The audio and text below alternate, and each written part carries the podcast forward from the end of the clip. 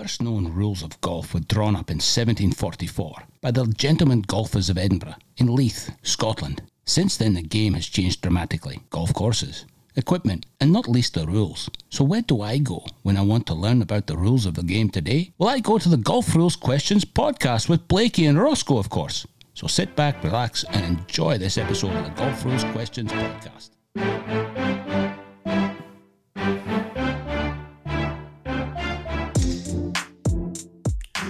Episode 46. Hope everyone can hear me okay. Hey Jerry, how are you? Um, I did get your email. Thank you for tuning in, and you were right about episode 45. Uh, let's get into that. The golf rules question of the week, episode 45. Fraser has interference with the branches of a tree that are outside of a ground under repair area. This ground under repair area is defined by a white line. However, the tree is rooted in the ground under repair area, so the branches overhang outside the GUR and Fraser's swing is hitting them, but none of the branches that interfere with his swing are inside the GUR area, but the tree is rooted inside the GUR area. Is Fraser entitled to free relief? Well, I've just confused myself with my own question. Why did I write but in there twice? Anyway, the, the point that I was trying to make the part of the tree that is interfering with Fraser is outside the GUR area. Does uh, does Fraser still get free relief? So the answer, whilst the boundary of the GUR is straight down from the defined line, the white line, or if there were stakes, uh, it would be the invisible line between the outside of the stakes. Also states that anything rooted in the GUR area is part of the GUR. So in this case, Fraser is entitled to free relief. And if if it was a no play zone, he must take free relief due to that interference with his swing. He would be breaching rule 16.1 if uh, if he didn't. Uh, but in this case, it's not a compulsory drop. It's not a no play zone. He may take free relief if he wished. Yep. Which bring, brings me to another interesting point. If there were tree roots, and funnily enough, if there are tree roots, as the boundary goes straight down from ground level, should these tree roots go under the line, they are effectively cut off from being part of the GUR.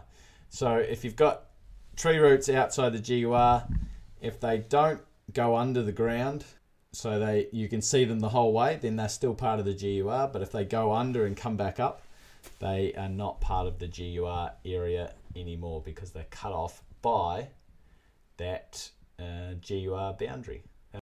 Interference under 16.1 is when you have interference to your stance, lie of the ball, or swing. And in this case, uh, Fraser had interference to his swing. He had, uh, you know, he had the ability to get free relief, and those trees weren't even in, effectively, inside that line, that white line, but uh, as I just said, they were part of the GUR. So I've had a couple of interesting questions come up lately, including one from Steve Whiting. Um, not sure if Steve's on the line. It was one of those premonition situations again, and I'll just talk about it, and then I'll you'll understand why it was a prem- premonition situation. Great call, Jerry. The rules are always up early. So Steve asked about a player who played onto an adjacent fairway, then played a wrong ball and had to return to the area to find his own ball within the three minute search time already elapsed. So this player believed that someone from another group had taken his ball. So effectively, the three minute uh, search time has already elapsed, so it's going to be a lost ball as well. So he's he's had the wrong ball and then he's got a lost ball. But he believed that someone had take from another group had taken his ball. So this was proved to be correct. But as the information was found out after the three minute search time, his ball should have been deemed lost. Unfortunately, the story goes that the decision was made that the player could proceed under Rule 9.6, but still incurred the two stroke penalty in stroke play for hitting the wrong ball. Steve asked this question prior to the Bryson DeChambeau disappearing ball incident, which um, happened um, not on the weekend just gone, but the one before. Uh, the big difference there is that the committee knew, we were virtually certain that the ball had been picked up by a spectator before the three minutes was up, they just didn't get the message to Bryson due to radio interference. before the three minutes. So it's a, a huge difference, and I would say that the player Steve is speaking of got away with one there. Uh, hey Brian Shanahan, love the show. Help me as a born again beginner learn more about the rules. Really appreciate it. Hey, we're always we're always learning, uh, Brian. It's, it's certainly yours truly, always learning. Another incident that popped up in front of me was the difference between separate acts and related acts. This is certainly, you know, Brian, you're talking about learning. Uh, this is certainly one that gets my head spinning. The situation that popped up was whether determining the yardage of your shot by using a distance measuring device that also has a slope function, in playing your shot, and then going through this process again before another shot was a separate or related act. It is an act that is similar and on the same hole, but because of the intervening act, the stroke, then it's seen it is seen as a separate act and the player incurs the general penalty for the first act and then disqualification for the second. Uh, a note there, there aren't many occasions where you can get disqualified from a match, uh, but that would be that would be one of them. So just quickly back to separate and related acts. What breaks up a related act is one of three actions. You make a stroke, you put a ball into play, replacing or dropping, e.g., replacing or dropping. You are made aware of the breach, someone tells you that you just broke a rule and then you do it again. So you'll most likely incur the penalty twice, or possibly three or four times. I could make a whole episode on related versus separate acts, so maybe I'll do that. Maybe we'll dive into that uh, into an, in another episode. Uh, it certainly can be confusing. I believe the R&A USGA may be doing so, uh, hoping to do something about that. You know, 2023 is when that will roll around. And lastly, see without without Roscoe, and I, and I do miss him dearly, but without Roscoe, these episodes do chug along pretty fast. lastly, I've wanted to speak about Rule 18.2, 18.3, and then 14.4 slash 14.6 because I've had the same question asked of me in recent weeks about dropping a ball into play and then the original ball being found. So, which ball is in play? The question was we were searching around for the ball, two minutes had elapsed. I went back to the spot and I dropped my ball, and then my original was found which ball was the ball in play. Firstly, 18.2, 18.3. 18.2 is when you've lost a ball. Um, so possibly this could be more 18. You could see this as more 18.1 or 19.2. Uh, that's all you know, all relatively the same, just in different places. Anyway, you've gone back. If you've put it in the teeing area, because I didn't tell you exactly where the ball was, uh, where the original shot was from. If you put it in the teeing area, then the ball is not in play until you've made a stroke at it. So you could kick it around the teeing area, you could tee it up, you could move it, blah, blah, blah. It's not in play until you actually make a stroke. Whereas if it's in the rough fairway penalty area bunker, then it's not in play. It's not in play until you actually dropped it with the intention. That's where 14.4 comes in you've dropped it with the intention for it to be back in play. And then on the putting green, very unlikely when you've got the intention to place it, place it and put it back into play. I also wanted to mention 18.3, which is provisional ball, because if you go, you can go back now and say, I want to play a provisional ball. And then you play the provisional ball and say it, the three minutes isn't up yet and the provisional ball was was played from a spot no nearer the hole than where you think very important where you think the original was is lost uh, supposed to be then the provisional ball is still a provisional ball and the original ball may still be the ball in play.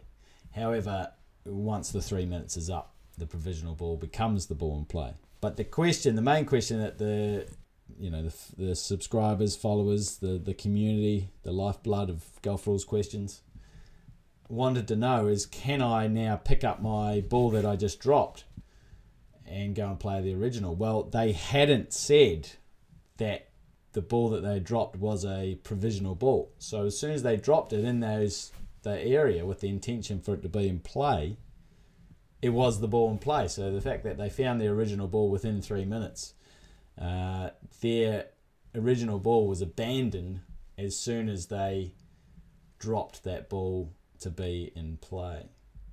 Okay, so but whereas on the tee you go and put it and you tee it up, it's not in play until you make a stroke. So if someone yells out, "Oh, I found your ball," then you just got to pick that one up, unless you want to deem that ball unplayable under 19.2 and just play it off the tee. But that original ball is the ball in play. So very interesting that I got basically the same email. Surely they're not even in the same country, part of the world, uh, but yeah, same e- email uh, within a couple of weeks. And you know, and as I said before, it, it can happen. You know, Steve, Steve had that premonition. I love those ones. We had a couple last year. Those premonition rule situations that then happen on the PGA Tour uh, or the European Tour or the LPGA. Stuart, does every match at the Ryder Cup have an assigned referee or are they roving? so, great, question. And the, the reason I laugh is that it seems to be in the world of golf, and I guess that's it's true because uh, of all the TV cameras, and you know that we don't want to get, you know, you want to be there on the spot and, and assist in the drama of the moment and make sure it's all right and correct. But seems that the more players, uh, sorry, the less players that play, the less professionals that play, the more referees there are at those top matches, uh, those top competitions. So what will happen is the Ryder Cup, they'll have an assigned referee for every. Uh, they'll have an assigned referee for every match, uh, and then they possibly will have one or two observers. Uh, so they have a signed referee, and they'll have one or two observers. Um, you know, going either side of the hole. Um, the the toughest thing, and I found this out when I was helping out at the President's Cup, is that the galleries are so big that you know I hadn't experienced that before. That you really do need to get to the ball if it goes off course, and make sure that uh, um, you know you can help assist with moving the player, uh, moving the spectators, and and if the players need any relief options and and whatever. Um, if you are an assigned, you know, you're working like a football referee. We mentioned that last week. Due to some of the technical issues of the YouTube live stream, the GRQ OTW 46 didn't actually get make its way onto the live stream. So I'm recording this after. I did put the question up on the community section of YouTube. And the question is Between play of holes 9 and 10, Ross took Big P's putter and hit three putts on the practice putting green whilst waiting for the fairway on the 10th hole to clear so they could tee off. Does Ross incur any penalties for this action? You will hear the answer in episode 47. You can let me know the answer for match play and stroke play.